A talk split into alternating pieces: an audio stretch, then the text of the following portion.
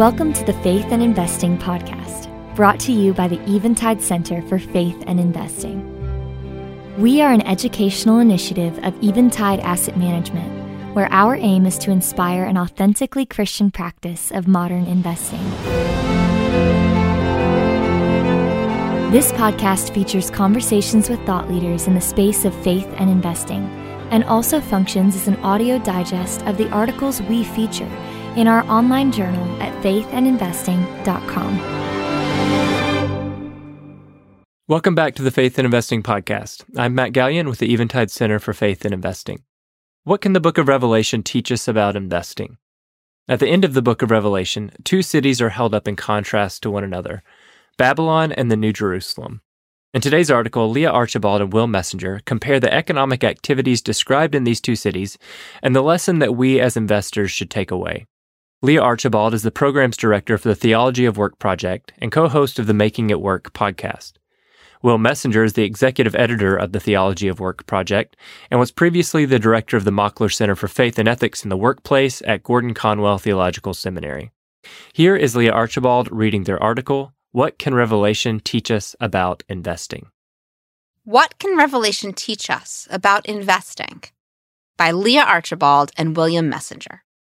The book of Revelation, packed with rich imagery and symbolism, has long sparked the imaginations of Christian writers and philosophers. But does it have anything to teach us about investing? We may be surprised to learn that Revelation does indeed give important insight into the difference between godly and ungodly investing. Two centers of economic activity emerge in the last six chapters of Revelation these chapters depict two very different cities Babylon, Revelation chapters 17 to 18, and the New Jerusalem, Revelation chapters 21 to 22. To give an idea of the cultural and economic differences between Babylon and the New Jerusalem, here are some of the ways Revelation describes these two cities. Babylon. Babylon is called, quote, the great whore, Revelation 17, verse 1, and, quote, the mother of whores and of earth's abominations, Revelation chapter 17, verse 5. Notably, Babylon's economy is propped up on the backs of slave labor. In fact, human lives are traded in Babylon as freely as gold and spices. Revelation chapter 18, verse 13. More broadly, the abomination central to Babylon's sin is human exploitation for the sake of profit. The result is an unjust distribution of the benefits of commerce. A relative few people prosper. Meanwhile, the large majority of the population suffer as a result of the exploitative economic system. Babylon ends up being severely punished for this exploitation. God brings quote, pestilence, mourning, and famine, end quote, to the entire city. Revelation chapter 18, verse 8. And traders who used to do business with Babylon marvel that the former economic powerhouse has been brought to nothing. It is said that the merchants literally weep. Quote, Alas, alas, the great city, clothed in fine linen, in purple and scarlet, adorned with gold, with jewels, and with pearls. For in one hour all this wealth has been laid waste. Revelation chapter 18, verses 16 to 17. Babylon represents the inevitable reckoning that comes to every attempt to pursue economic growth apart from God. Its example is all the more deceptive because, on the surface, Babylon has every appearance of being the paradise for which we long. Its gold and jewels recall the splendor of God's temple, and it exercises authority over the nations who bring into the city their wealth. And yet, because it is based on exploitation, the economic success of Babylon is counterfeit. The city its people, and its economic system is doomed, exposed as corrupt by God's eventual judgment. The New Jerusalem.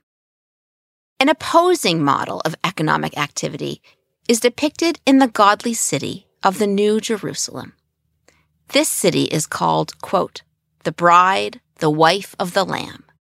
Revelation chapter 21, verse 9. The New Jerusalem could not be more different from Babylon.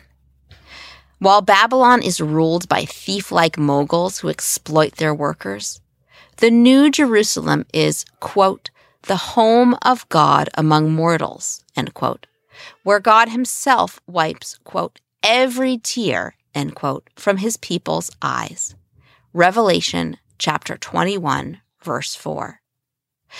Whereas Babylon is a society that directly causes suffering. In the New Jerusalem, quote, mourning and crying and pain will be no more. Revelation chapter 21, verse 4.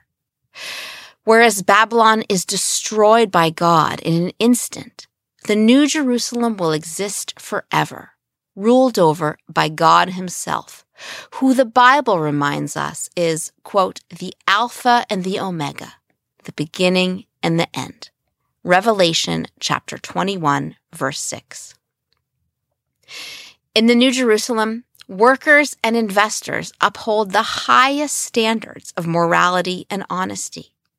Quote, Nothing unclean will enter the city, nor anyone who practices abomination or falsehood. Revelation chapter 21, verse 25. Inside the city, the New Jerusalem is described as a place where people with different skills and backgrounds work together in harmony. Quote, its gates will never be shut by day, end quote. And people who travel to the city, quote, will bring into it the glory and the honor of the nations. Revelation chapter 21, verse 25. This is directly opposite to the exploitation endemic to Babylon. Its commerce enriched a few, but enslaved many. In the New Jerusalem, by contrast, the blessing created by economic activity is not confined to a lucky few. The open gates of the New Jerusalem demonstrate how this city leverages the gifts and resources of all righteous people to add to the flourishing of all. Readers might be tempted to view both Babylon and the New Jerusalem simply as symbols, allegories for some spiritual teaching divorced from modern business practices. This risks missing the strong economic message that Revelation intends. Instead, we must see Babylon and the New Jerusalem as real places. They are not just symbols, they are cities, real centers of commerce, bustling with people engaged in real work and real profit seeking. Investor lesson. So, what is Revelation's broader lesson for today's investors? In fact, Revelation offers a crucial warning. God sees a world of difference between economic growth driven by value creation versus growth driven by value extraction or exploitation. This means investors must look beneath the monetary gains of any potential investment to the mechanisms that are driving its growth. Do our investments grow because they deliver real value? Or does the expected gain come from one or another form of exploitation? Are we serving others in the model of the New Jerusalem? Or are we following Babylon's model and serving ourselves at others' expense? Revelation's end times imagery reminds us that all business practices which don't reflect God's standards for justice will eventually be brought down. On the other hand, when investors and workers engage in economic activity that blesses others, that economy flourishes and becomes a magnet for righteous workers from all around the world. With its dramatic depictions of both God's love and wrath, the book of Revelation will continue to challenge us to think about the eternal value of our work and our investments.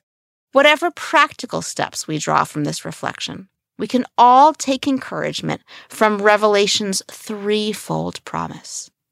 One, God cares deeply about the ways in which we work and invest. Two, God has a plan for rewarding good and rebuking evil. And three, God is ultimately sovereign over every sphere of society. Thank you for listening to the Faith and Investing Podcast. If you enjoyed this episode, please be sure to subscribe, share with a friend, or rate and review us on your podcast app of choice. Your rating and review allows more people to discover helpful resources on faithful investing. To find out more about the Eventide Center for Faith and Investing, visit us at faithandinvesting.com. This communication is provided for informational purposes only and was made possible with the financial support of Eventide Asset Management, LLC, an investment advisor. Eventide Center for Faith and Investing is an educational initiative of Eventide. Information contained herein has been obtained from third party sources believed to be reliable.